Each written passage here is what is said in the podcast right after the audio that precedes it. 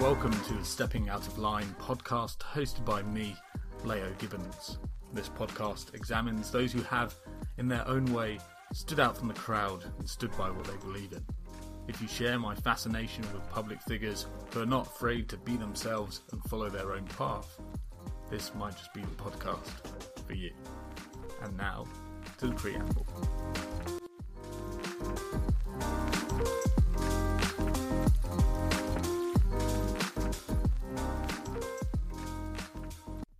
The first part of this podcast, you'll hear me put my foot in it slightly. You see, before entering Parliament, Ruth worked in public affairs. She had worked for Hope Not Hate, and now she heads up Index on Censorship. With that CV, I had assumed that we'd have a similar cultural background or outlook. But nope, that's not quite the case. Ruth makes it very clear that she is not a Guardianista like me. Lessons were learned. Don't judge a book by its cover. Despite my silly questions about Mrs. Brown's boys and whatnot, Ruth is warm and candid and great to chat to. Together, we discuss voters in the Red Wall and how Labour might win them back. We discuss free speech and how we can regulate speech on the internet without undermining fundamental freedoms. We also touch on anti Semitism within the Labour it remains fashionable to see Jeremy Corbyn as a uniquely honourable figure, someone who is probably just a bit too decent for the upper echelons of British politics. But chatting to Ruth, I think these attitudes will change over the coming years and decades. Over time, the stories of MPs like Ruth, like Louise Ellman, like Luciana Berger, and those who saw his leadership up close will be heard. Some of the stories Ruth talks about will shock you, but these stories need to be heard. So here is Ruth Anderson.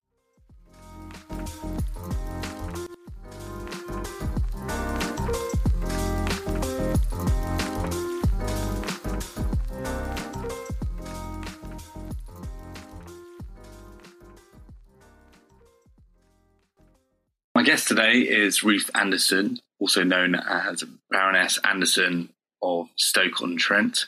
Ruth was the Labour MP for Stoke-on-Trent North from 2015 until she lost her seat in the 2019 general election. Ruth now sits in the House of Lords with Labour, and in June 2020, she was appointed as the Chief Executive of Index on Censorship, an organisation which campaigns for the freedom of speech. Ruth, thank you so much for coming on to this podcast. How are you doing this morning? It's morning. I've only had one cup of tea, so let's hope this goes well. Yeah, I was going to say, I was going to open this podcast, let all the listeners know that we're recording this at nine o'clock in the morning. I'm absolutely not a morning person. I try and avoid putting any uh, Zoom calls on at work at first thing. And I think my colleagues know, yeah, Leo's not good at first thing in the morning. But I've got the coffee next to me. Hope, hopefully it goes smoothly. And you've just had a big house move, so you're probably a little bit drained, but we'll we'll do our best. We will. I guess my first question, and I like to kind of go in, go in hard, go in early, is Ruth. You were 35 years old, I believe, when you first became an MP. That's pretty young. Do you ever look back and think, hmm, if only I had run for a seat another time? If only I had run for a seat in 2024, for example, and come in as Labour were likely to form a government. Do you look back at your time in in office with and how tumultuous it was and think maybe if I just held off and didn't become an MP so young? I am a true believer that you are put where you need to be to have the fights that need to be had. And um, at the time, it didn't feel like I was a very young MP, although in hindsight, and especially now I'm in the House of Lords, I'm a very young member of the House of Lords. Um, it was just a, a thing, and I, I stood for Parliament in 2010, so I was 20. Um, I was 27 when I got selected to run Parliament for the first time. I've never walked away from a fight. I think anything has demonstrated over the last few years, I'm never going to. Um, but it was, um, I think I was in the right place at the right time to fight a fight that needed to be fought. Um, so there are easier ways to make a living. There are easier ways to do things, and I'm sure for those people that weren't involved, so directly involved in what I would now consider to be a battle for the future of the Labour Party, for the heart and soul of the Labour Party, about whether we have anything right to exist or not. Um, I think all of us have come out battle hardened, but also a little war weary and tired. Um, but it was really important that those of us that were there were there. There was quite a few battles that the, the Labour Party needed to have. I think the defeat in 2015 was so shattering. And the reaction to that, Labour always had something within it as a political party which it could do that, it could self destruct. And then it needed people to haul it back. But during 2015, because the, the issues in the party and our electoral difficulties ran so deep, did you see issues arising in 2015 when you first ran for Parliament. I know that Labour's vote in Stoke North went down in 2015. There was a surge in UKIP as well. How was that on the doorstep? Did you have a sense going into that election? Well, this isn't going as smoothly as I expected. Something's up. People are not happy with the Labour Party here. People are not happy with Ed Miliband. Or did it only hit you after the results? I um, I'm a I don't understand people, uh, politicians that run for office who don't like people, and there are some. so um, I love John Lockie, I love people. I you know, campaigning was a really important thing for me. Um, I was also taking over from a member from someone who'd been a member of parliament for twenty uh, for over twenty years. So um, she would have had an inbuilt sort of personal vote. So I went campaigning, campaigned every day, as a blast. Um, I love speaking to people, and I had I've been campaigning in Stoke quite a long time because of the history of the BNP. So the idea that there was from a populist politics, a um, something on the ground that wasn't quite right, that was clear. Um, and I thought that being member of Parliament for Stoke on Trent North would be my last ever job. Um, but it was also going to have to be because although I was um, I was relatively young, it was going to take me 30 years to fix, to find the resource, to get the political will invested in the city, to find the money to make some of the structural institutional issues right. So I knew why they were angry. I knew why people were really challenged. And what had happened in my city is not unique, but one of our, it does explain a great deal about our red wall is a former industrial heartland, and it is a former industrial heartland. We call ourselves the Potteries. I had more um, ceramics jobs than anywhere else in the country, and yet I only had seven thousand compare, and, and it's fewer now because we've lost several, uh, we've lost a couple of big employers. So it it's a huge part of our identity, but it has moved on. Um, and people were doing jobs that didn't pay as well. They didn't have the same level of hope or aspiration for their children and I need to do everything I could possibly do to challenge that. That was what I wanted to do. Best laid plans, though, right? Because I didn't know that Jeremy Corbyn was about to become leader of the Labour Party, that the Brexit referendum was going to happen, and um, we were going to have three general elections from 2015 to 2019.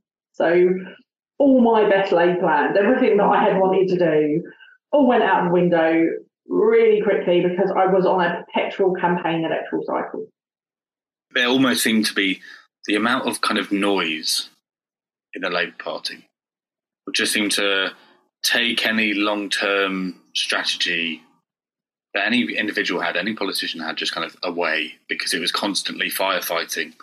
You know, one one of my frustrations with the idea of mandatory reselection and that MPs would every every election they would have to get reselected or go through the selection battle again with their members is that is so time consuming. Yeah. That is, and not only does it put um, so much pressure on MPs to bend to the whims of a really unrepresentative group, their local Labour members, but also just the sheer amount of time and campaigning. So, like in where I was living in Lewisham, we'd put so much work in saving our local MPs from reselection.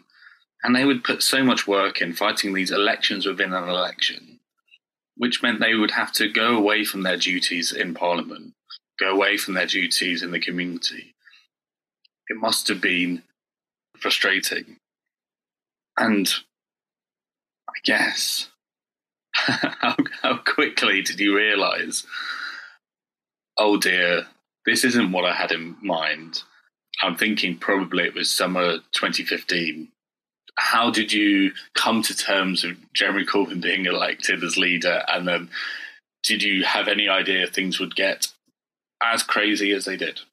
I had no idea things were going to get as crazy as they did. So um, I was part, I was very squarely Team Yvette and was campaigning for Team Yvette. And there was one thing that I think all, especially the new MPs that were elected in 2015, we were waiting for the grown-ups to come into the room and didn't realise we were now the grown-ups. Like in the fact, we've just become MPs. We have this. arrived in Parliament. Harriet Harman is the interim was the interim leader because Ed is gone, and Harriet did this amazing speech to the new MPs, which is you are not apprentice MPs. In your community, you are the member of Parliament. You haven't got time to. Um, this is a very steep learning curve, but you have to do it really quickly because to everyone else, you are now a member of parliament. And then suddenly, like, okay, well, being a member of parliament has lots of different connotations and lots of different responsibilities, and there isn't a job description, and there's no staff, and there's no constituency office, and you don't get a parliamentary office for weeks, and then suddenly there is a leadership election. There are votes on the welfare bill, which is what led to the first spark I'm not even sure at the point of us voting for a reasoned amendment, I knew what a reasoned amendment was. Like I mm. just arrived in Parliament and you know legislation, and that's the bit I find really now I'm in the Lords. I'm not sure I was a legislator in the House of Commons. But I'm definitely a legislator in the House of Lords. It's a really I was a politician and who had to turn up in Parliament. Like it was a really weird period of our history. Mm. And I wasn't sort of ready, I suppose. Um, it became very clear that Corbyn was going to win throughout the summer. I was still very proud that I backed Yvette because she put up a fight. She, I think she was she put up a real fight um, when others chose not to. And I knew it was going to be bad. I don't think I knew. I thought it was going to be politically bad. I didn't think it was going to be personally bad um, what was in hindsight, it was a, an incredible thing my mother did, but in hind, but at the time I was like, I'm not sure that you need to do this. Um, the weekend after Jeremy Corbyn became leader of the Labour Party, she put her house on the market and moved to Stoke-on-Trent. So she thought I was in for a rough ride. She thought I was in for a rough ride in a you know, militant 1980s kind of rough ride, that the Labour Party would be difficult.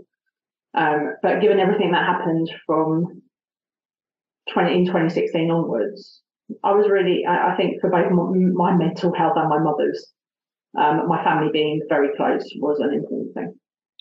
That's quite interesting to hear because when you first said, "Oh, my mum understood that I'd be in a rocky, rocky ride.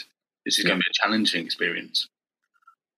My first thought was, "Oh, that's you know really far-sighted in that someone like Jeremy Corbyn or the Labour Party led by Jeremy Corbyn is going to be very unpopular in Stoke-on-Trent in particular. And so it was thinking ahead that actually you'll probably need a bit more support in the constituency fighting for your seat. But actually, no, it was your Labour Party is going to become your local Labour Party or the Labour Party in general is going to become a real issue I guess that comes from experience of the 1980s and, and before. Yeah. I remember get, get, dragging my mum to her first Labour Party meeting in 20 odd years to kind of help the local CLP. Got to come to this branch AGM. And she was like, oh, wow, it's just like the 1980s all over again. Yeah. I think I recognise some of the faces as well. They're yes. back again. yes. Um, I've got this amazing thing that was gifted to me when I uh, got elected, which was the um, I mean, only if you're a political geek, geek is it an amazing thing.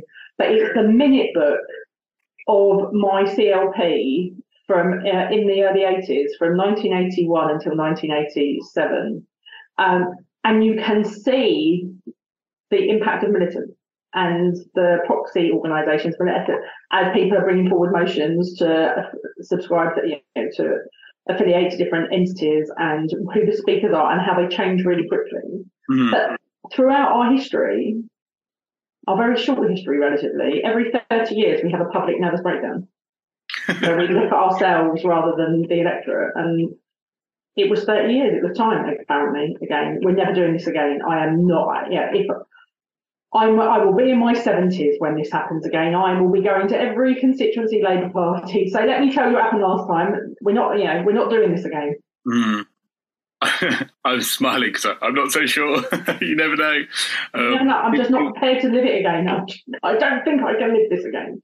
And the reason why I'm not so sure is that I'm still, I'm still struck by the naivety of a lot of Labour members. So when you were talking about the minutes and how revealing they are, yeah. um, I would go to a CLP down the road, which is you know very organised, very sensible. Um, there's not a huge amount of factional infighting, and then minutes are just agreed immediately. Boop, off to the next item. Off we go. There's very few motions.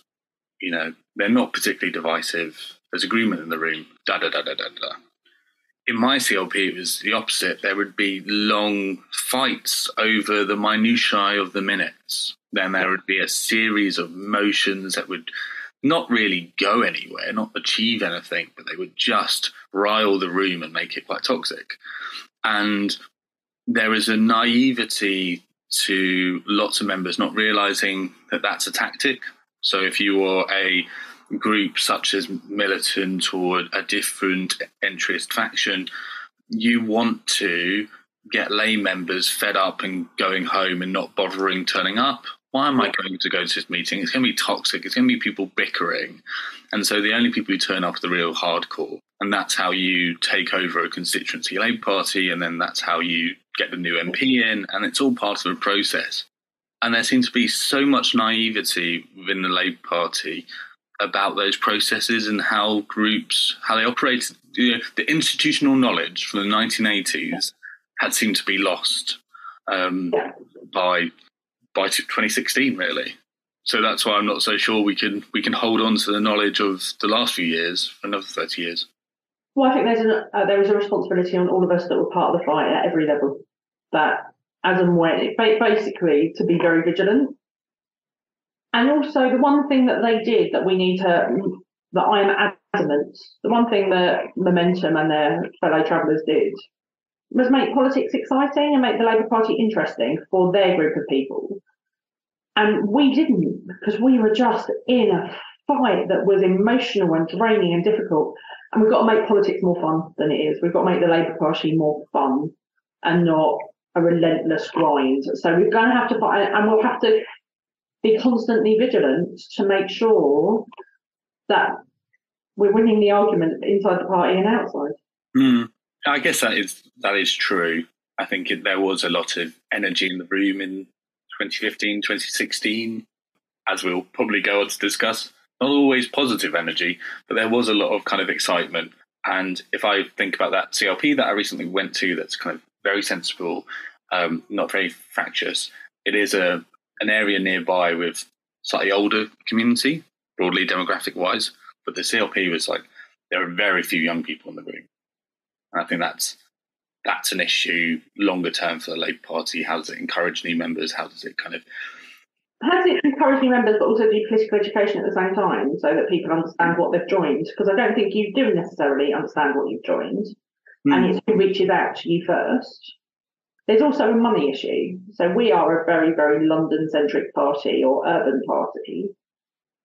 My constituency Labour Party has 300 members, um, which will be smaller than one of the branches in Lewisham. Yeah, yeah, absolutely. And that's because disposable income is not the same.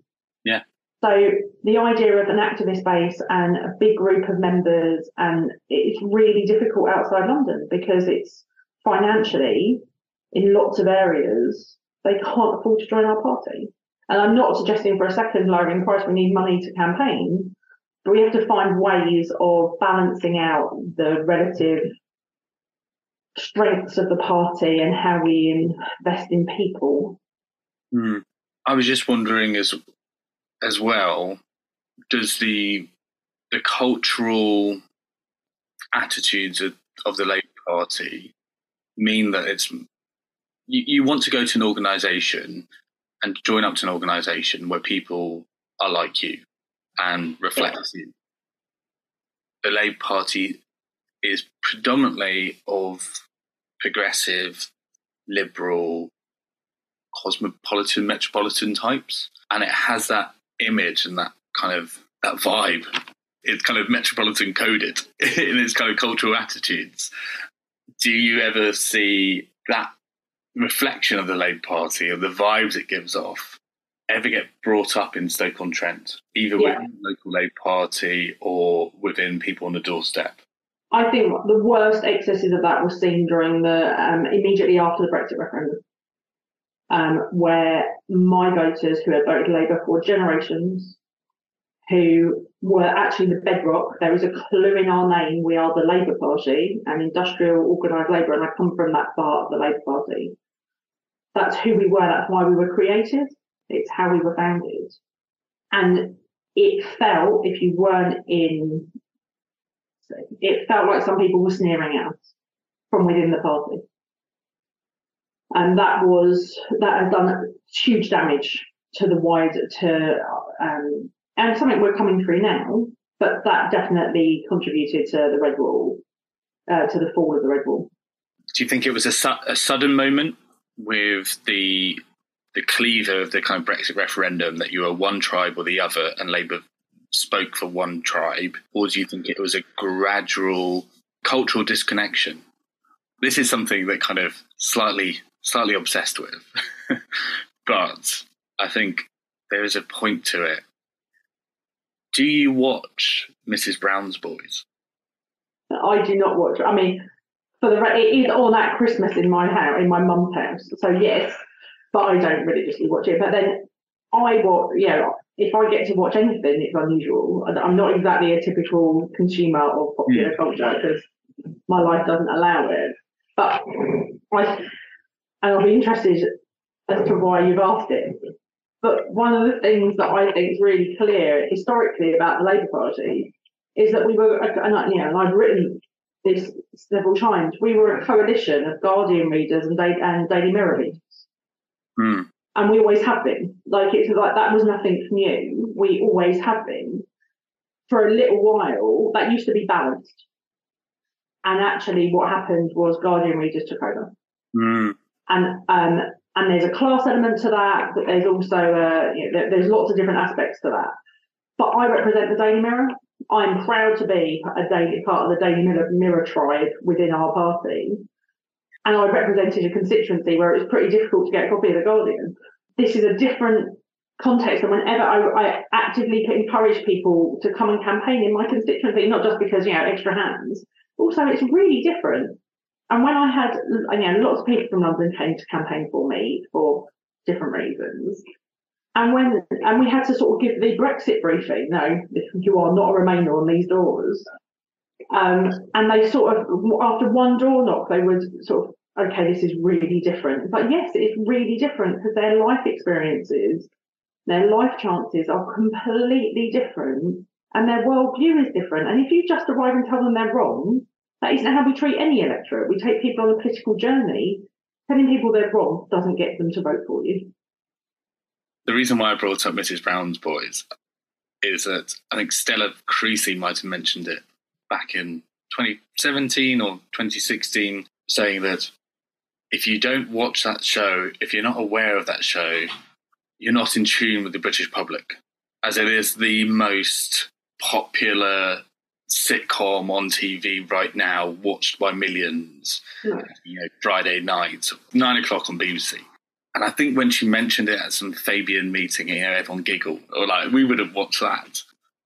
I think just because of the era that I grew up in, watching the Labour Party's coalition tear at the edges, I'm kind of slightly obsessed with these political tribes and how Daily Mirror readers and Guardian readers now really can't quite form a, a coalition because their cultural tastes are so different, and your cultural tastes say a lot about your politics.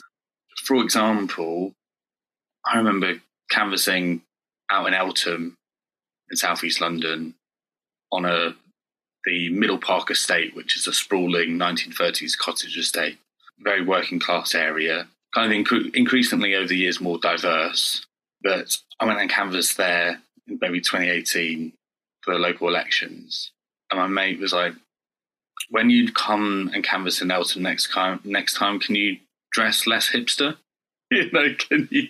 I was very kind of like um, John Lennon shades and kind of Doc Martens. And yeah. he please, this is not going to go down well. And he was kind of joking, but there was also, we don't, we want to be seen as the sort of same tribe. And there's voters here will take one look at me and go, well, you read The Guardian, you vote Remain, you probably think that prisons should be rehabilitative, you are probably relaxed about mass immigration. We are just not the same tribe. And that is kind of an anxiety. I think if I was to go and canvass in Stoke on Trent, I would be a bit anxious that I wouldn't be able to win over voters or they would just see that I was completely different in, in, in worldview, even if we were if we were Labour. Does that make sense? I can get that, but actually, I mean, my politics, I was never comfortable campaigning in London, which I suppose is the other opposite part of this. So that my politics never made sense in London. I am not a Guardian reading liberal, candidly. I went to university in Birmingham, I can, and I volunteered a day a week for the party from that point on. And my politics made sense in our industrial heartland in the Midlands. Like, I, I felt comfortable and my politics worked. I had been brought up on a, um, so my family lived on a council estate in the East End of London, but um, my father's family were miners and steel workers from Scotland. So sort of, I had sort of both hits, like in a, um, both parts of that. And honestly, I think if you find campaigning in local trends, it's people. Mm. And the Labour Party at its heart is aspirational for people. Um, but it's prioritising what our message should be. It's how the coalition had always worked. There are certain things that we would talk about that have an impact for everybody. Tough on crime, tough on the causes of crime. That has an impact on everyone because of the communities we live in. It has a much stronger impact on the community where 53% of the children where I am in the ward I used to live in live in relative poverty. Crime is a genuine issue and social behaviour is and fly tipping has an appalling effect on people's day-to-day lives. And so tough on crime, people permitted doing that and also trying to, you know, there are no social clubs, there's no um, youth clubs left.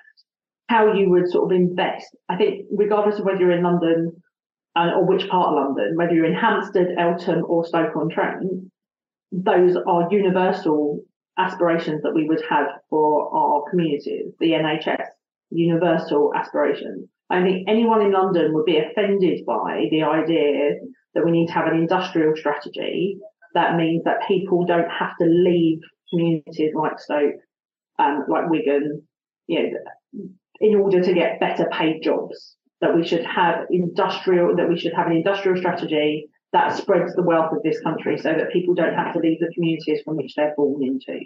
Mm. And I think those are universal values that are Labour Party values. What we need to make sure is that they're always in balance with a world view, with an immigration view, with a what is our place in the world, who we are, that fits across both. And I'm I'm fundamentally believe and always have that you talk to the electorate wherever you are about the issues they care about, not the issues you think they should care about. And then you can take people once you've earned the right to be heard by them because you've listened to them and you're solving the issues that have a direct impact on them. You can then mm. take them on the journey about the other issues that you may want them to start thinking about. But you've got no right to do that until you've got the right to be heard because you've built trust with them.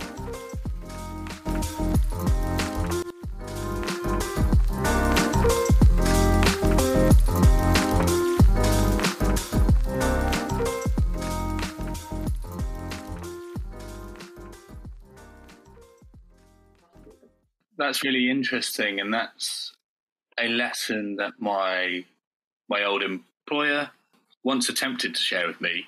I think I sort of sort of got it at the time, slowly with life experience um, and maturity, understanding it a little bit more.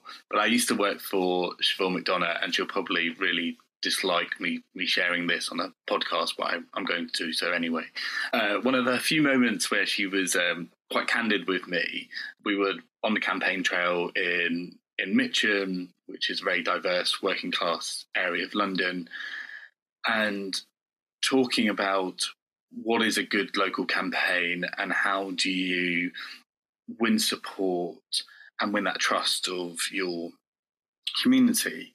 And her big issue is the future of St. Helier Hospital. Mm-hmm. And that is so all consuming as one of her local campaigns. And is it so important for the residents who live nearby? And any threats to that hospital is really profound for the people who live nearby, um, really threatening.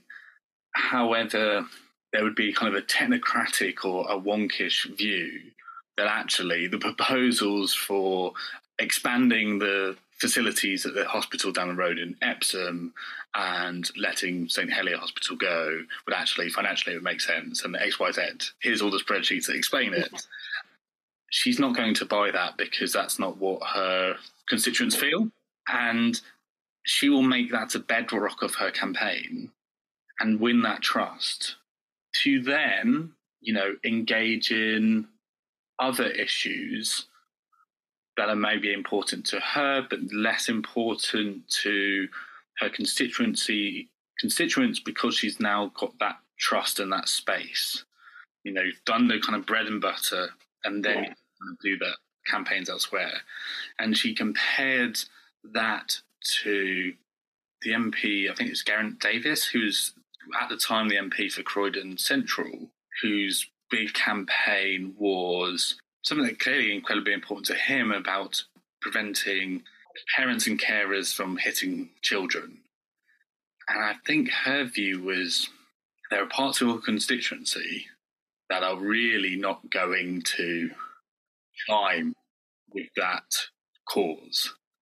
I think her point being a campaign like that, maybe that's important to you, kind of a liberal progressive cause, in a constituency like that, that isn't your central campaign. That isn't your everything.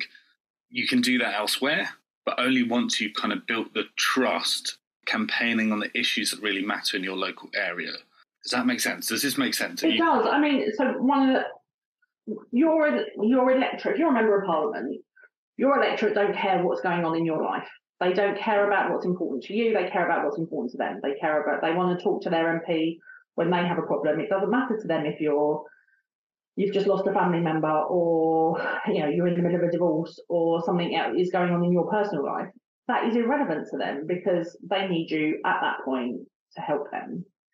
And that is the same. So that is true on a casework basis as it is on a big campaign you want to run a really big campaign in your constituency. You want to be identified with something nationally that is not, you know, a constituency basis. You're going to have to have done the bread and butter to make sure that your constituents don't feel that they've been abandoned. Mm. That that their views are still the most important thing in the world to you, because after all, they're the ones that have put you there. I had a Labour Rose next to my name, but I represented the people of Stoke-on-Trent North. So, you know, that was a really important part of all of this. I got um, we did six thousand pieces of casework a year. I, I, you know, all the surgeries, everything that was expected of, you know, not expected, but everything that I think a good MP does. And we ran local campaigns, and we, you know, we got the train, the disability access for the train station, and the um, a new roof for the church. Fundamental things that we're involved with, but that gave me permission to um, work with a local businesswoman to set up a local holiday hunger scheme that has fed thousands of children now. But that then because I'd raised that was the first thing I raised in Parliament. Now, holiday hunger was incredibly important to me, and it was before Marcus Rashford got all you know made put it on everyone's thing. I asked the first question in 2015. It was a really important thing for me. It was what did children who qualified for free school meals do during the school holidays? Their parents didn't suddenly have extra money to feed them. So what were we going to do? And why hadn't we fixed that over the last hundred years? Yeah, it took me three years to get a government minister to take responsibility for it. I had to sort of chip away at it in Parliament. But locally, I had permission to do the work that I did on that because of the work I was, uh, because I was, I was also working with a local businesswoman to set up a charity. That was an incredibly important part, but it gave me permission to do the stuff I wanted to do. Mm. Whereas on the other hand, I think this was really funny. I did low. I think um, I went on the defence select committee as soon as I got in this place. Defence and national security were really important for me. I think women from the left speaking about national security from a position of authority, really, really important symbol. And I love it, right? So that's one. But I, um, on a personal level, I fell in love with the Royal Navy. And um, I'm an honorary captain in the Royal Navy now. I, it's a huge privilege, and I still do work with the Royal Navy. I represented Stoke-on-Trent. We've got canals. We're landlocked. and so my constituents thought it was brilliant I was doing stuff for the military. But what was I doing for the Navy? So it's like we, they've shown photos of me. Someone someone did a um, focus group in the constituency, and there was me in uniform, but I was on a ship. I'm like, why is she on a boat? Sorry, I'm not on a submarine, but more than that, it's, I'm like, because we're an island. Yeah, but we're Stoke-on-Trent, so you sort of you've got to be also really careful about. They were it's a very patriotic constituency, very pro our military, but most um, but their natural connection is with the army uh, because uh, you know we were we were a recruitment area for the army, so that was sort of well, why is she doing the navy? Because I really like them. And I'm going to keep doing it. I mean, I do stuff really army too, but I really like playing with the navy. Um, but so, but it was questioned, which is fascinating because, and that sort of, you know, sort of ties into that. Was there any moments in Parliament? Uh, there's okay. There's the big elephant in the room, the the the B word. But were there other than Brexit? Were there any issues that came along, came onto your onto your desk, or votes in Parliament where you knew that your personal views were very different to the broad consensus in Stoke-on-Trent? Oh, interesting. I don't. I didn't get challenged on my voting record, but and, I mean, in part that was because we were in opposition, so I was opposing the evil government. Like I mean, that was for the majority of my constituents, that was more than acceptable um, and would be more of an acceptable now. I mean, it's not like they're um, they definitely are not fans of this government. No, I don't think I was ever completely at odds. I think there were moments where people were confused about the issues that I was that I might have raised, but there were different types of MPs. When I arrived in Parliament, um, it was explained to me that Parliament is a multi-act play, but all the acts are going on at the same time. So everyone's sort of focused on the chamber, but there's also the Westminster Hall debates going on, and there'll be the meetings that you're having and the campaigning that you're doing, and but and all of this is happening within the same square footage in this building. And the arguments that you're having, the party stuff versus the parliamentary stuff versus uh, your scrutinising roles, the statutory instruments that you'll be on, but everything's happening at the same time. It's just which bit you're in. And I am sure that I, I know that lots of people embrace different parts of that, and that's who they are. There are some people who are chamber members of parliament who just love being in the chamber. They love the sound of their own voice, in part, but that's why they're here. They want to have their voice and their opinion heard on every subject, and they'll spend six hours a day in the chamber. That was not me. I would I would go into the chamber to talk about the things that I thought were relevant, um, when they were relevant, and where I thought it would um, I could most make a contribution for my constituents. I would be in as many meetings with ministers as was humanly possible to get the things I needed done for my constituents. So it was a different, yeah, there were different things that people were doing. And that may have annoyed, you know, and I, I spoke in the chamber quite a lot, but I, you know, not every day. I spoke in the chamber every week. And so it's a different sort of approach, a different focus, a different, and that definitely may have upset some constituents and would have pleased others. The reality is you're never going to please 77,000 people. No, that, that's true. And I was just thinking about how you, what you said at the beginning that when you're elected, there is no there's no training manual. Oh God, no! to be um, to be an MP, and I'm just thinking there's so many different ways, so many th- aspects of your job that you have to do. So one, you you will have to show your good work.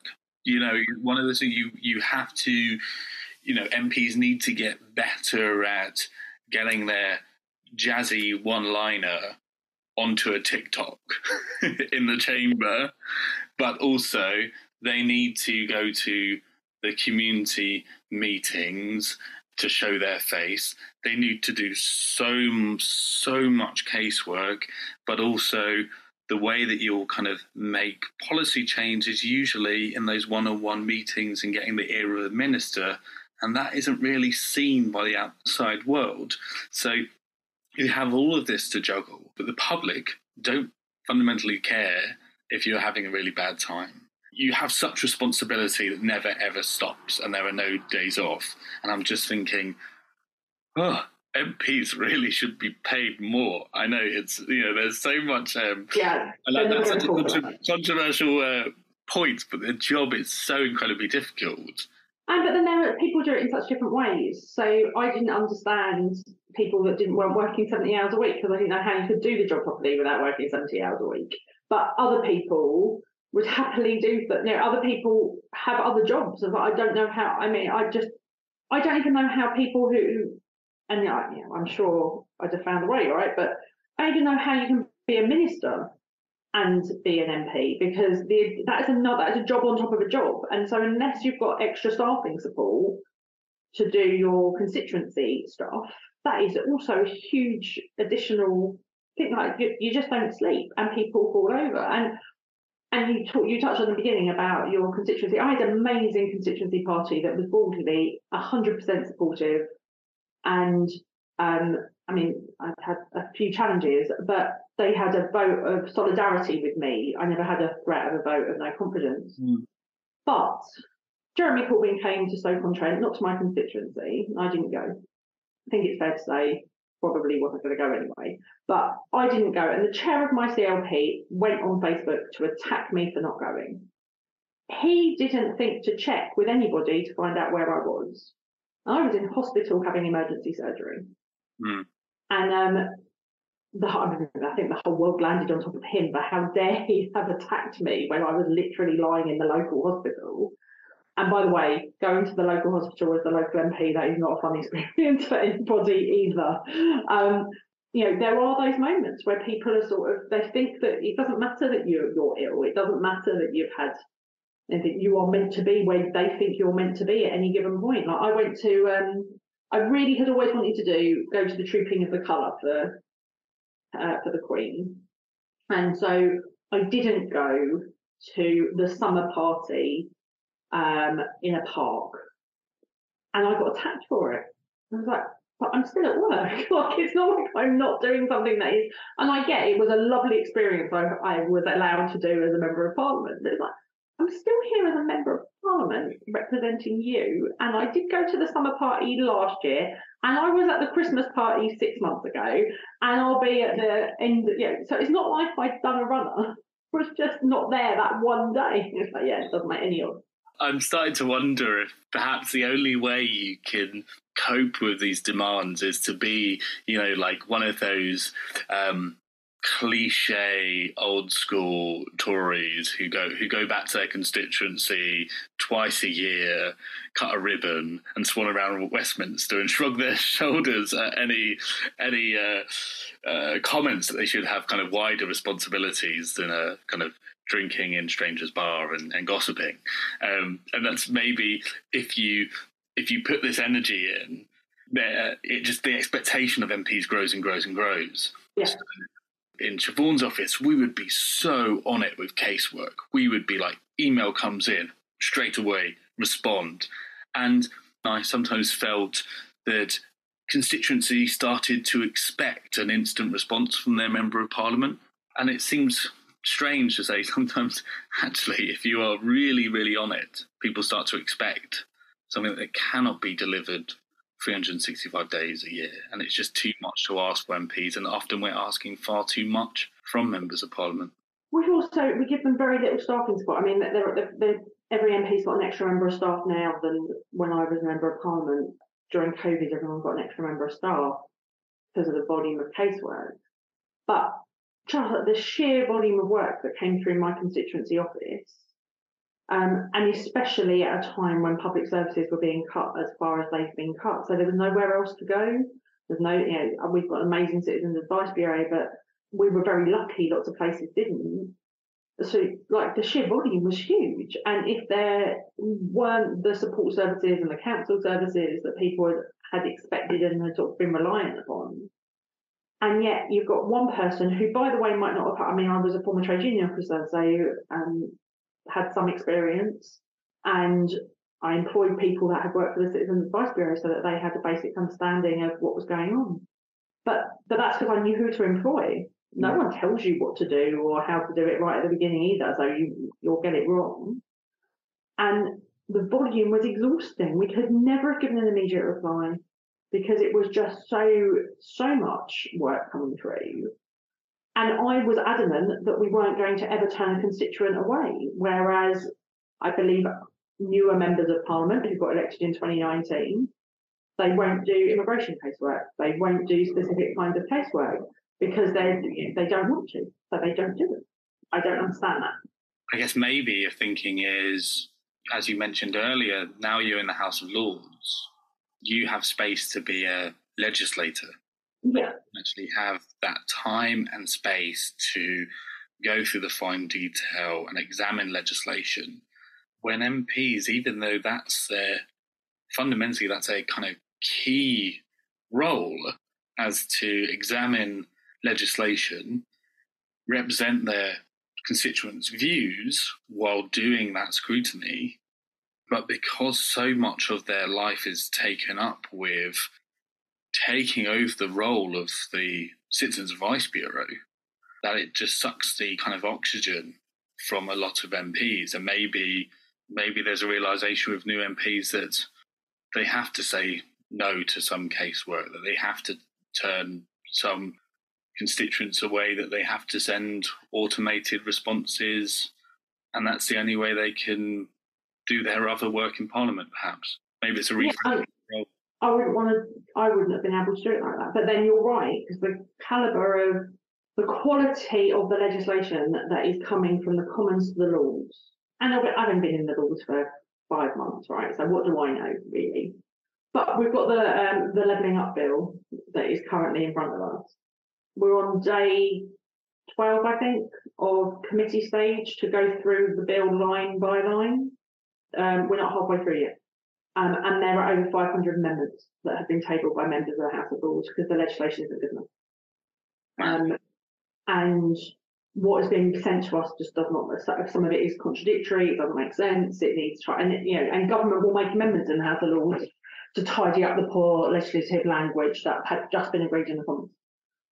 And and no one would have noticed. And no one noticed it. I mean, candidly, there is room for negotiation and there is room for discussion in the House of Lords that there isn't in the House of Commons.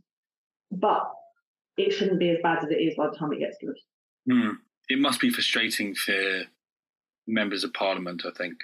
They, they must be in some way conscious that the scrutiny within the Commons is not what it should be. I think it's really I mean, I wasn't in the Commons at a normal period, but I'm not sure anyone ever knows what they're voting on. So the um, and I I'm a whip in the House of Lords. I think you know whipping is what keeps political parties structured and together, and you can deliver things. It's really important, you know, that your party process is a really important part of British democracy. But I went through. I know I, I was only on one bill committee when I was um, a member of Parliament because of the other work that I was doing, and so I only did one bill of scrutiny in five years. That is not what happens here. the House of Lords does it, and this is where I'm going to do my bit for the House of Lords. I think this is an extraordinary place. I'm sitting for a Reith lecture. I feel like I'm sitting for a Reith lecture every week because the people, the calibre of contribution in the House of Lords is is just amazing. And it is because no one cares about the one minute clip for TikTok. Yes. This there is no you know there's no electorate to sell it to. What they care about is the issue that's in front of them that they're talking about. It's not a grandstanding place. It is a place to try and make legislation better than what was put in front of us. And in my first week as a peer, we had the um, the Archbishop of Canterbury had his annual debate, which was on the immorality of this government's immigration policy. I heard Lord Hall talk about the future of the BBC, and Robert Winston talk. Um, um, we, there was the, the engineering bill was going through the House of Lords, and he is extraordinary, and his brain is the size of the room I'm sitting in. None of those people would have ever stood for election, but their contribution to our public life and our democracy, for want of a better word, is referring to the laws, but yeah, their contribution to our legislative program and how our world's going to work is just extraordinary and valuable and incredibly important. And I don't know how you replicate that. I mean, that genuinely, I I sat in the um, in the International Women's Day debate, and my chamber is twenty seven percent women, and in no small part because of the hereditaries. So the women who got here and you have you know got here maybe you know over the last 30 years they are pretty extraordinary exceptional people and listening to their stories it is an amazing it was an amazing debate to listen to and I just think you know there is something in uh, in our public debate in the House of Lords that isn't touched on in the House of Commons. It's a very different thing. No,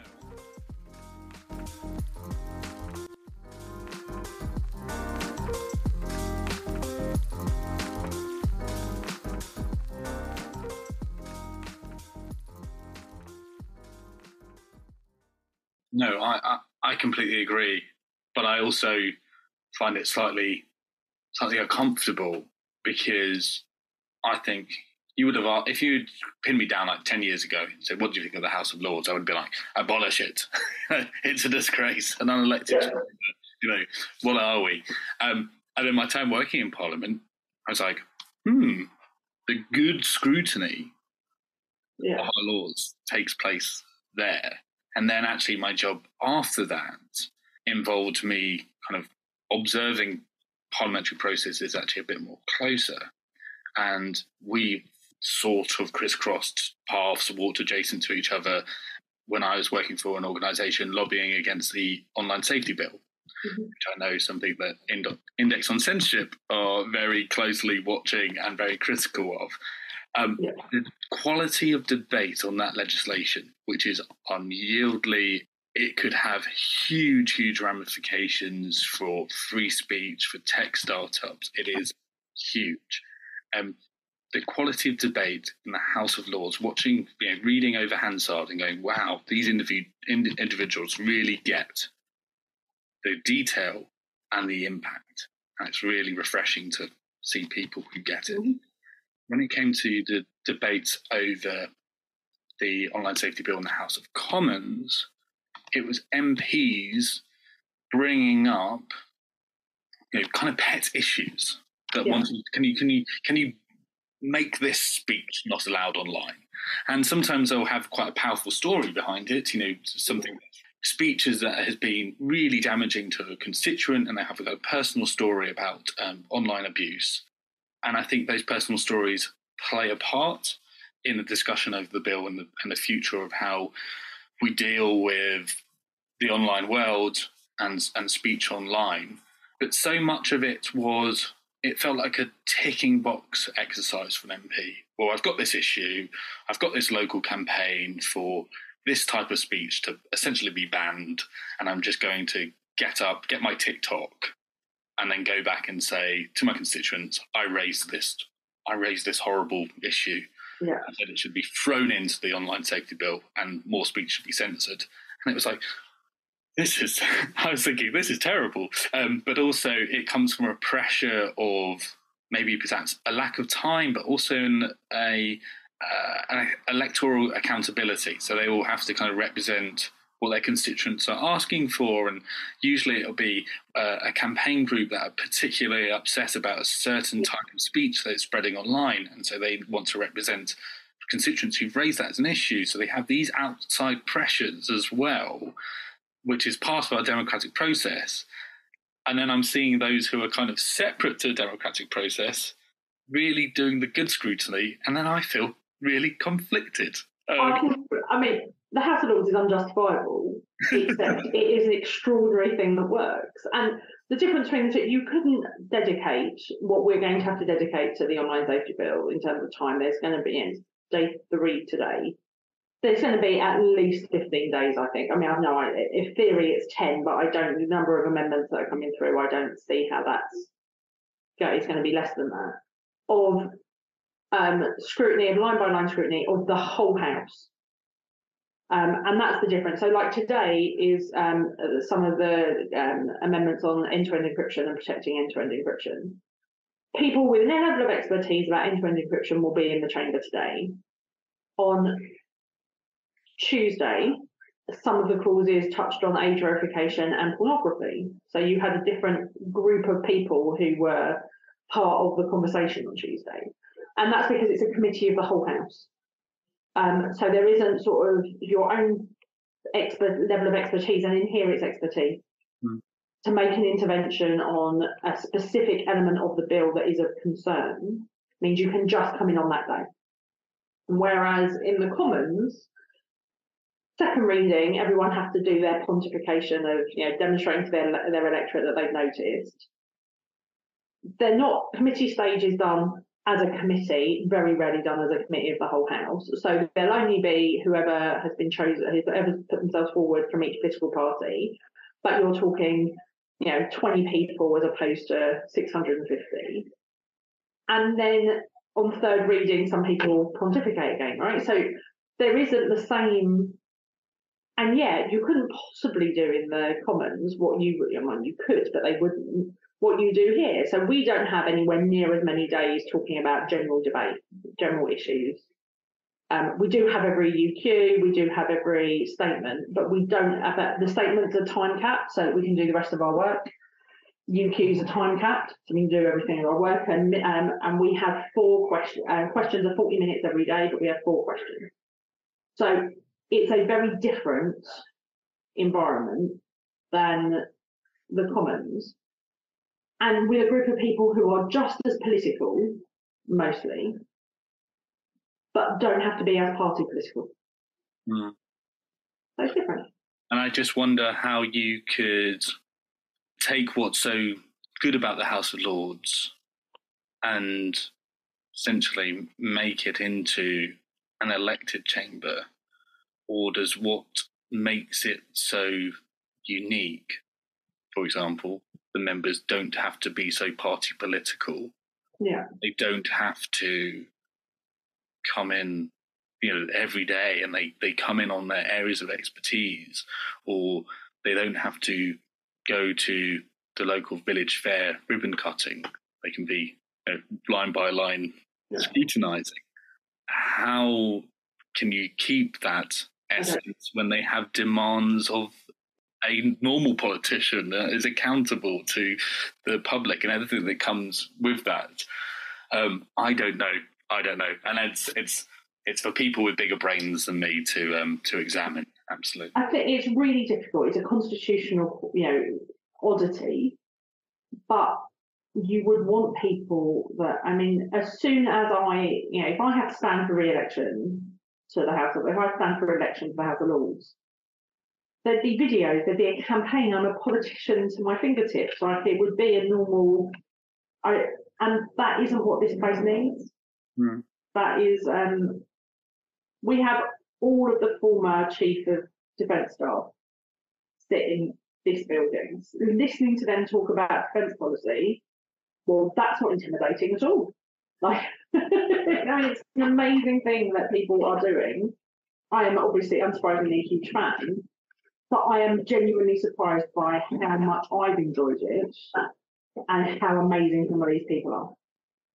And how nice is it to still be deeply involved in politics, still be in parliament, but have not have the lens, not have the, the public eye be so firmly on you? Because House of Lords members are yeah. less less out there. You don't see them on Newsnight as much. You don't see them on TikTok as much. You know what? What is it? What's it like being still be involved in politics without having the troubling side of scrutiny? That's maybe a strange. I don't know if I've escaped that bit yet. I think I probably will, but I, um, my social media doesn't seem that. It's calmer than it was, but it's not. Um, it's not quite the same. I think there is something I mean, one of the issues that we have is, you know, I live in Stoke on Trent. Like Stoke is still very much my home. Um, I have a Conservative council, have Conservative MPs, I'm surrounded by bloody Tories. So for me, uh, and for our local media, um, please God that will all change with the local elections. This is being recorded the week before the locals. Um, the local election elections next week. Um, I will have a Labour council in Stoke-on-Trent, which will be a joy, and it'll be the only Labour council in Staffordshire. Um, and there'll be other Labour voices, but right now, locally, I'm the Labour voice. Mm. Um, and that's fine. That's absolutely fine. And I look forward to the general election when when there are MPs re-elected, because there will be. I guess at the moment it puts some it puts some pressure on you to be the Labour voice in the area. As and when required, I serve at the pleasure of the party. The party is everything. So I serve at the pleasure of the party. One thing that we were talking about earlier that I did want to touch on, we were talking about how in 30 years' time, we hope the Labour Party does not have another breakdown. Yeah. And part of prevention is keeping institutional knowledge alive of how things can go horribly wrong and educating members about what was so toxic in those years when Jeremy Corbyn was leader. And the number one thing that was most toxic was anti Semitism. And we don't have enough time for you to discuss all the feelings over those years, but I wanted to understand from your perspective when did you first realize it was an issue?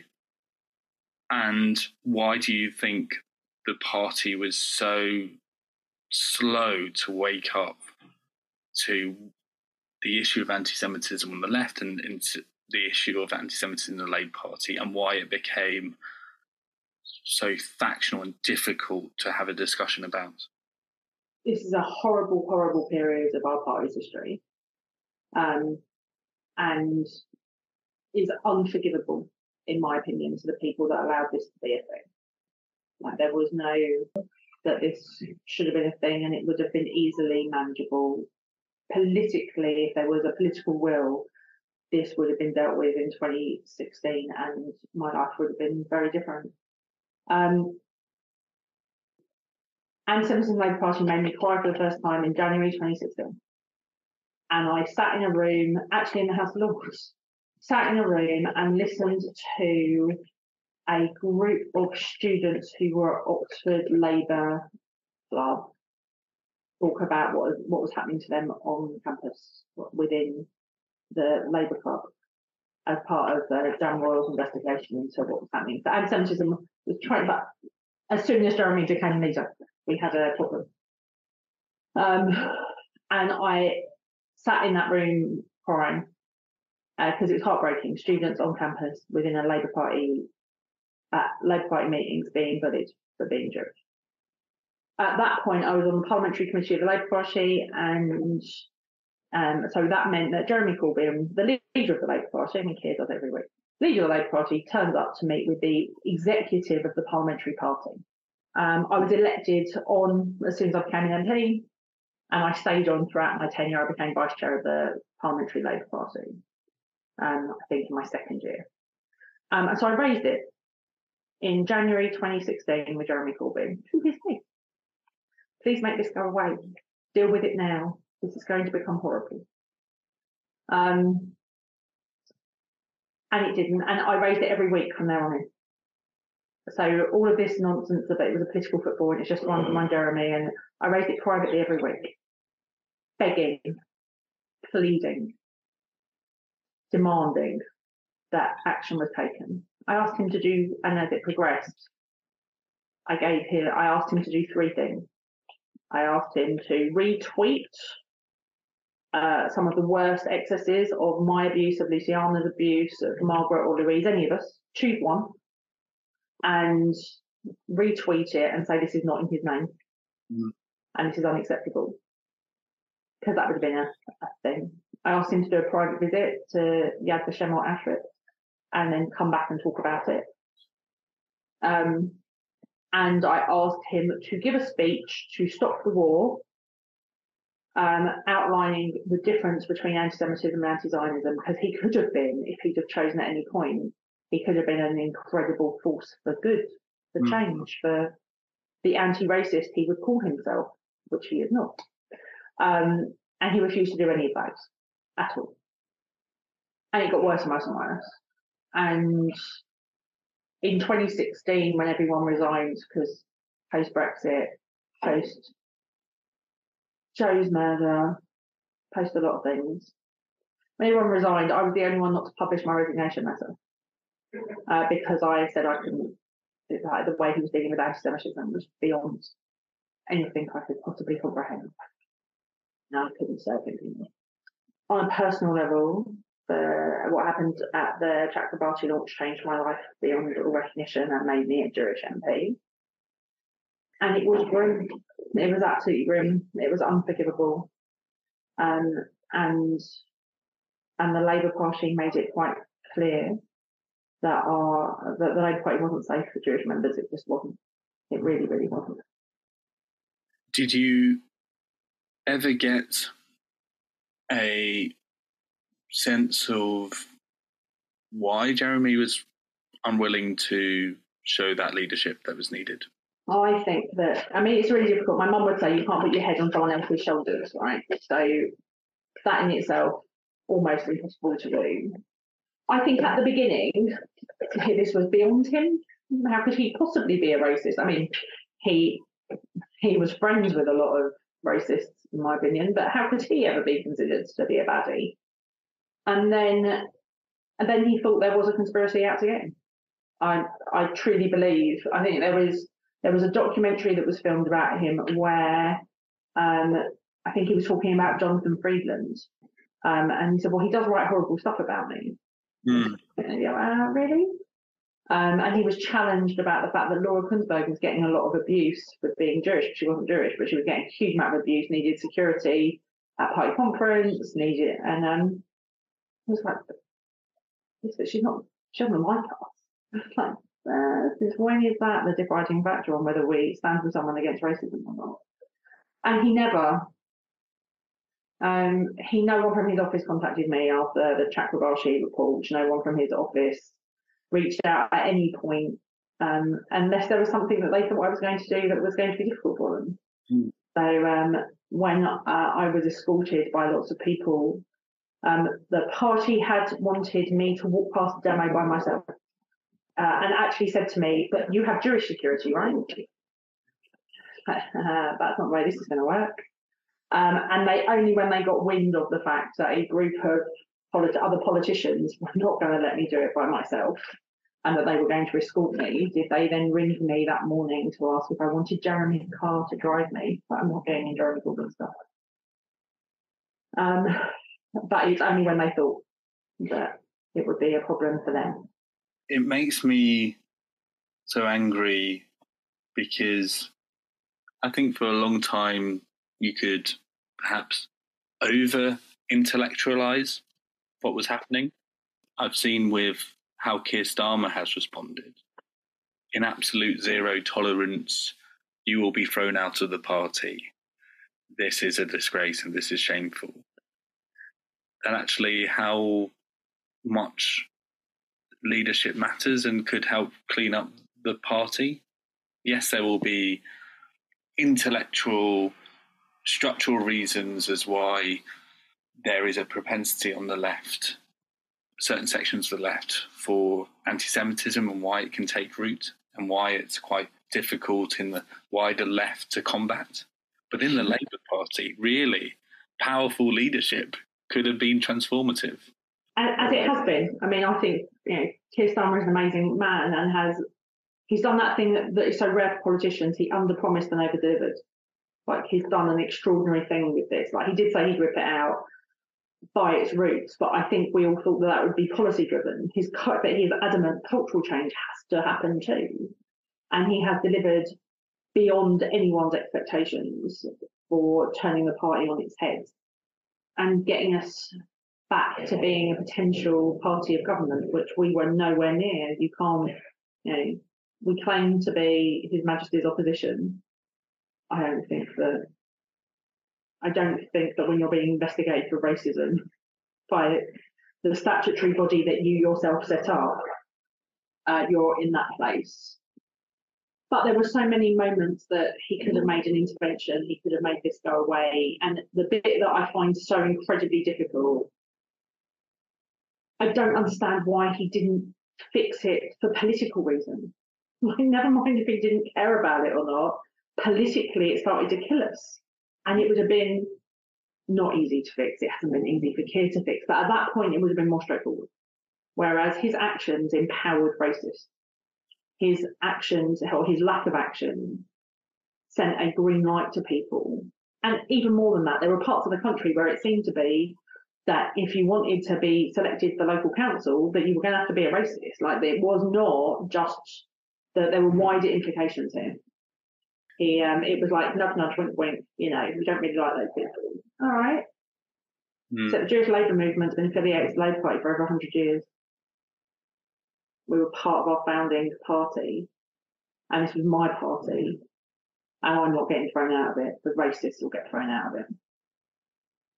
I think one of the things that made it so hard to combat was just the, the constant denial yeah he, he, was so he was so important to that denial even even till the very end it was it was exaggerated for a suggestion. even now. The suggestion that it's been exaggerated for political ends was still a key part of his narrative. He i mean on I couldn't get the, the, the worst example, I mean, best or worst example. There are so many horrible examples, but there was a um, there was a member in Liverpool who downloaded a picture, a cartoon of a octopus alien thing crawling over uh, Congress with a Star David on its back.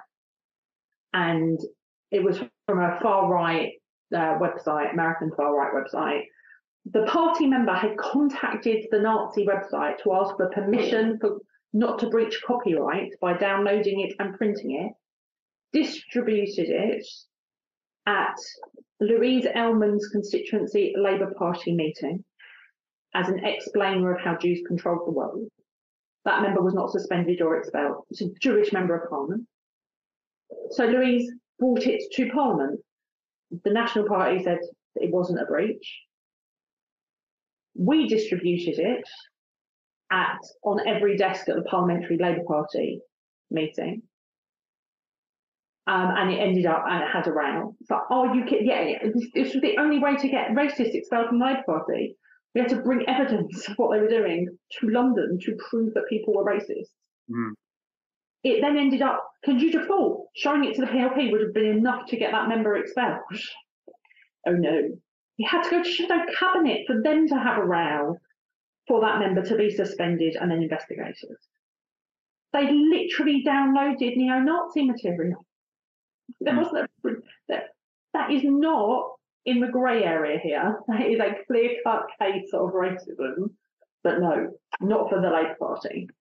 There feels to me actually that in certain circles the the denial hasn't gone away, it's just changed it's changed its framing.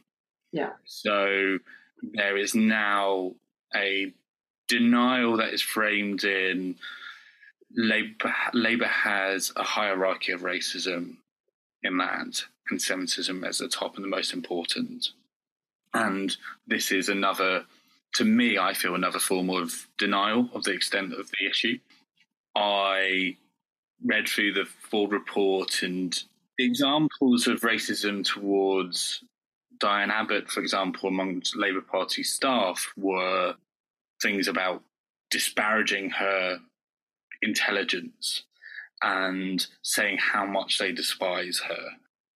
It's unclear whether that that's kind of really visceral dislike by those Labour members or those staff is racially motivated or not. It could be, it could not. But the anti-Semitism that I saw in the Labour Party, the racism I saw against Jews was so extreme. I had a story which I have blogged about and spoken about publicly, in which a staff member uh, of an MP spouted the blood libel to me. That level of overt racism and the abuse that you were receiving from Labour members being so overt as well. I still just don't. I still think there's a corner, a part of the Labour Party that doesn't realise just how extreme and how overt it was, and how if it was racism towards any other group, there was no way people would not be expelled. There was no way that you'd have to take evidence to the parliamentary party, and I think still that's not sometimes fully grasped how difficult, how it's like pulling teeth to get racists expelled from the Labour Party if they were anti-Semites. Someone wrote an article, journalists wrote an article to say that they were um, that I and a couple of other people didn't have human blood because we were Jewish. Um, they were expelled from their trade union. They were not expelled from the Labour Party. So I am, but I am quite clear that if they had said that about anyone else, based on a protected characteristic, they would not be in the Labour Party and that they would have been removed immediately. And I think at the most fundamental level, if Jeremy Corbyn had associated, had a long history of associating with other racists who are yeah. racist towards other communities, at his career would be in tatters. There's absolutely no way he would have been elected leader, leader of the Labour Party. And that's really, well, that's the Whereas it's my fault apparently that he's not Prime Minister.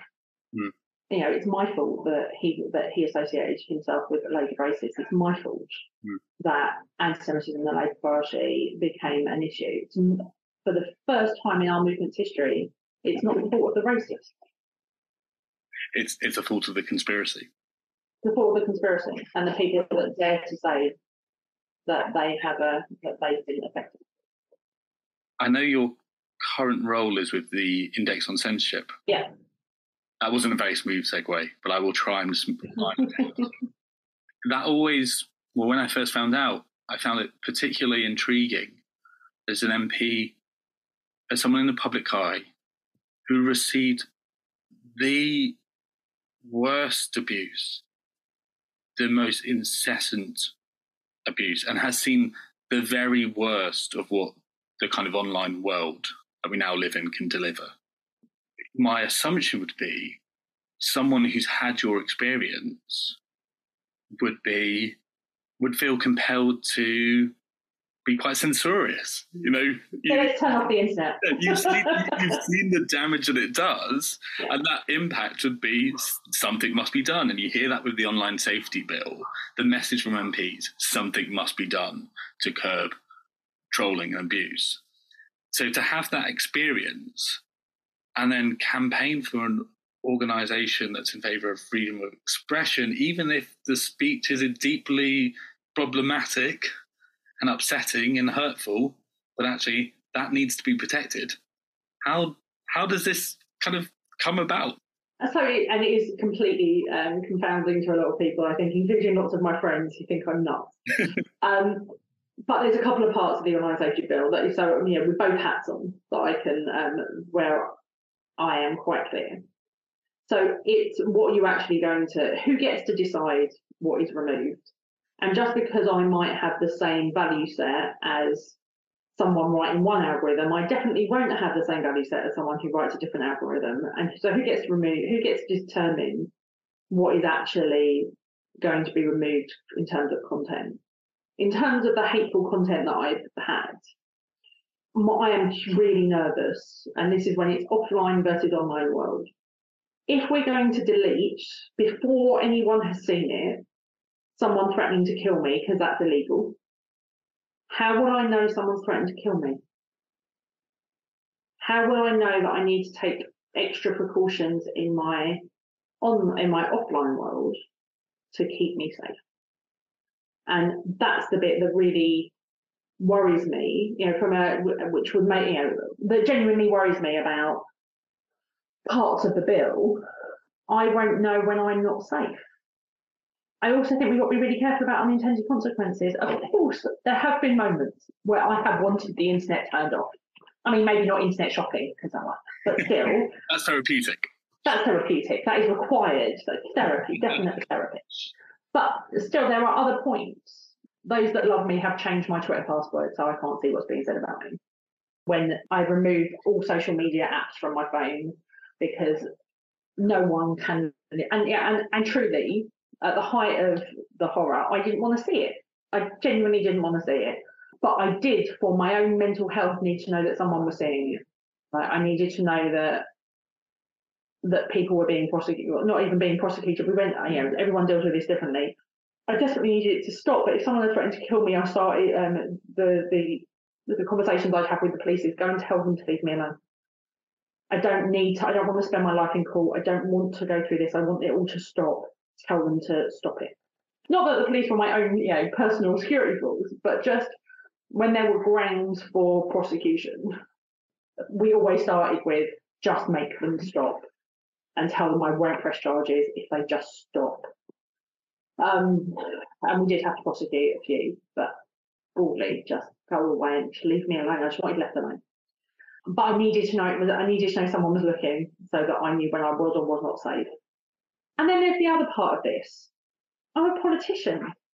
There is a level of banter and criticism and critique but you've got to take on the chin. And if you're not prepared to do that, you're really in the wrong field, right?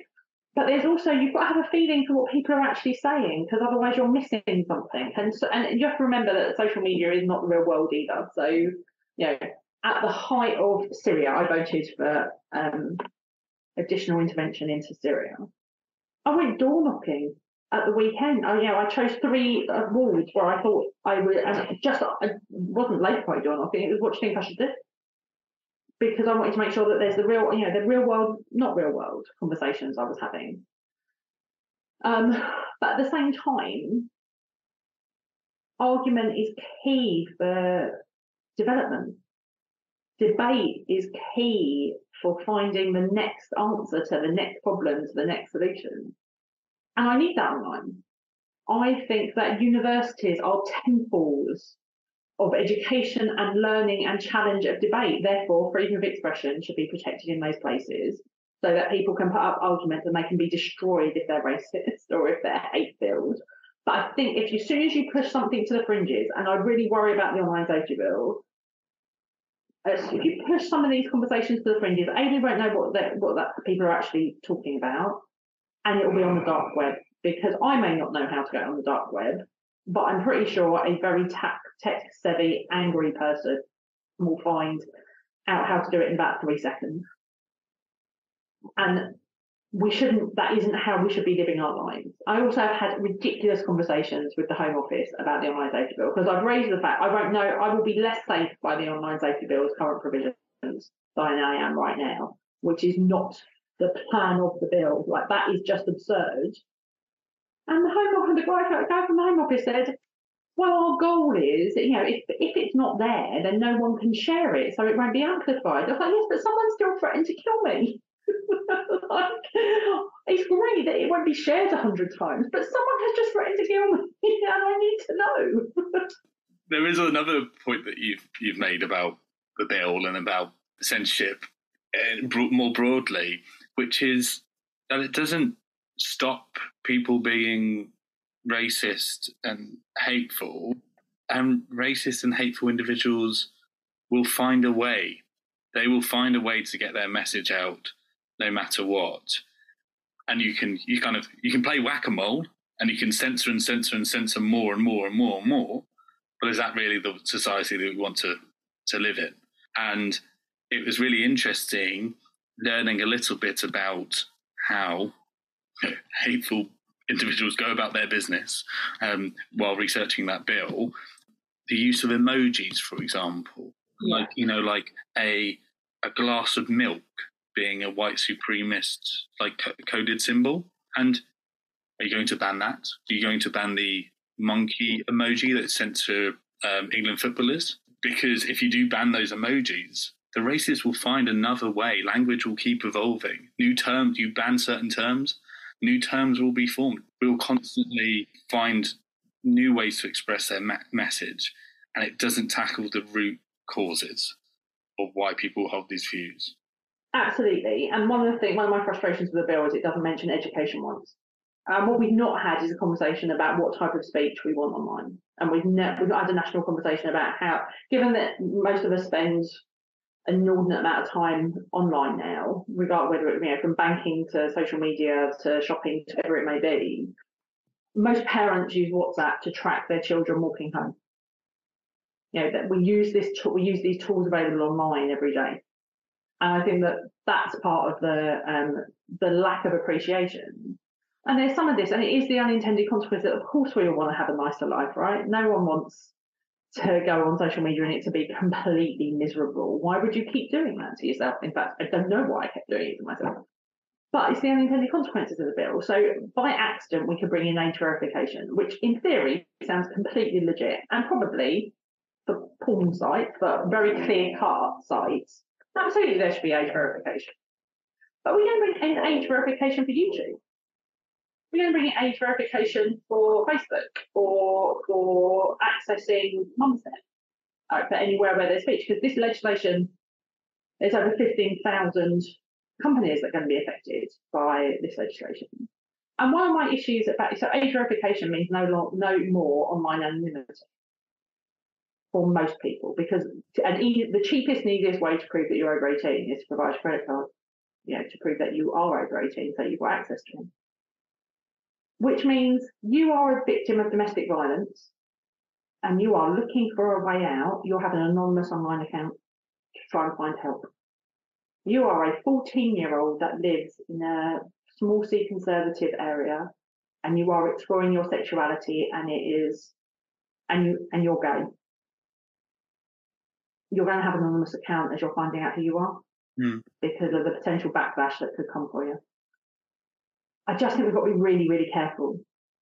And today in Parliament, we're going to be debating end-to-end encryption. Now, I can't, I'm on the front bench, I can't participate in the debate, it's driving me crazy. But um, rightly, but still driving me crazy. End-to-end encryption, you can't be a little bit encrypted. Something is either encrypted or it's not encrypted. It's like being a little bit pregnant. These are not, these are binary choices. And um, the government wants to undermine end-to-end encryption. They want to, um, they want client-side scanning to see whether um, content is being uh, that illegal content is being distributed or not. Impossible to do. My issue with it is, you know, not, I am not. I don't want to protect paedophiles or terrorists. Of course, I don't. I want every one of them found and prosecuted. There are other ways of doing it because how they use these tools, how they, the number of messages they send, the number of pictures they send, you can flag different ways of using the information available. I talk to journalists in Hong Kong. I talk to journalists in Russia, in Ukraine, in Belarus, in Afghanistan, in Sudan right now. We use end-to-end encryption. Mm-hmm. I won't be able to use end-to-end encryption because anyone. So, say I want to speak to a journalist in Hong Kong, all they've got to do is hack my phone because it won't be encrypted and they'll be able to see every message. Once you once you open a back door, yeah. anyone can get in. And Yeah.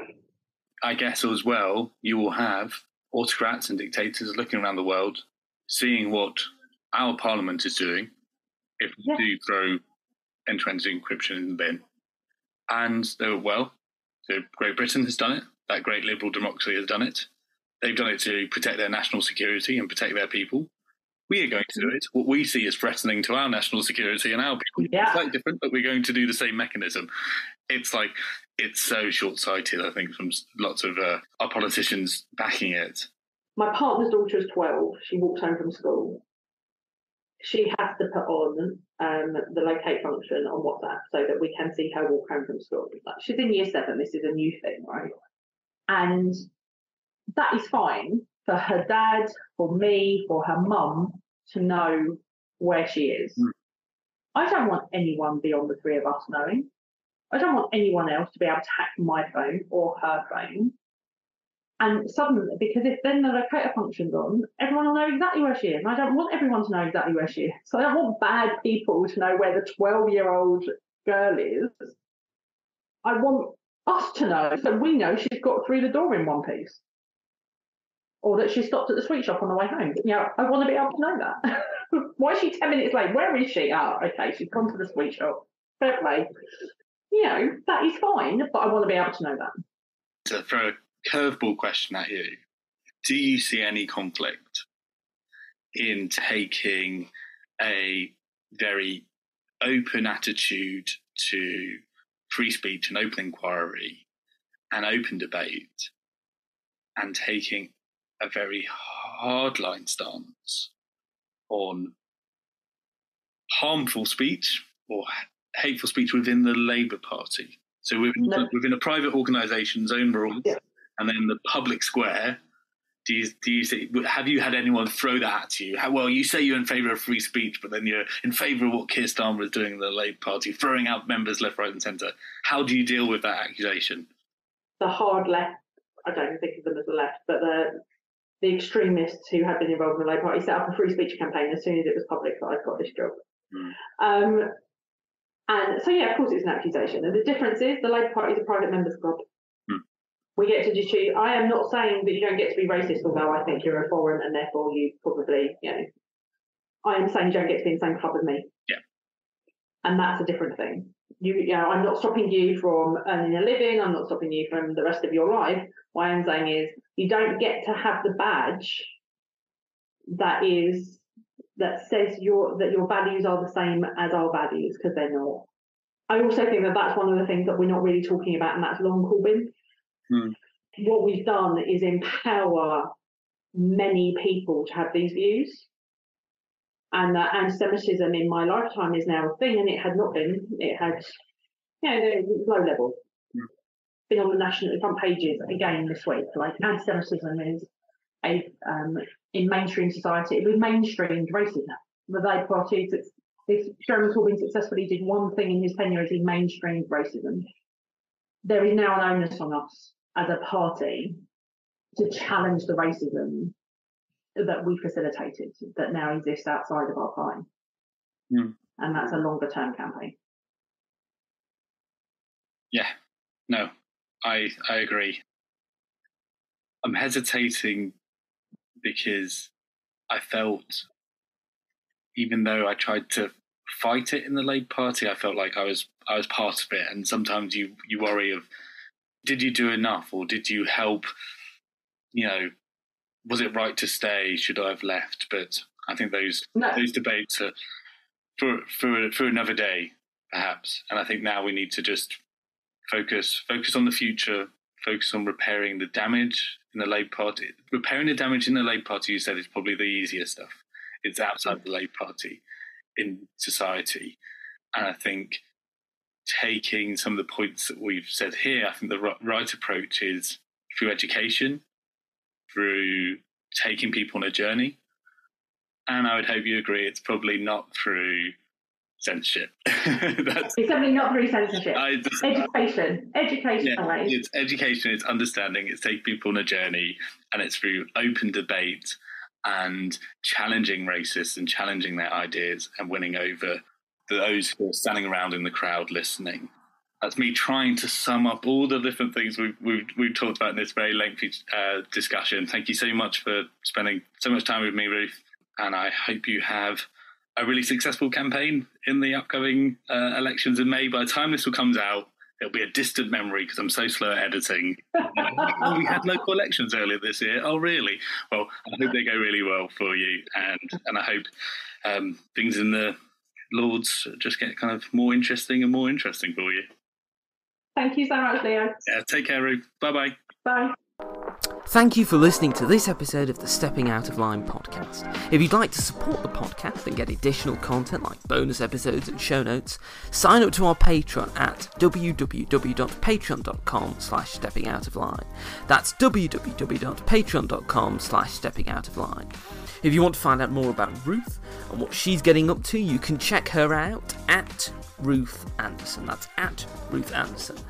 And if you'd like to find out more about what Leo's up to, make sure to check out his Twitter at Leo underscore FH. That's at Leo underscore FH. Thanks once again for listening to this episode of the podcast. I hope you listen to the next one.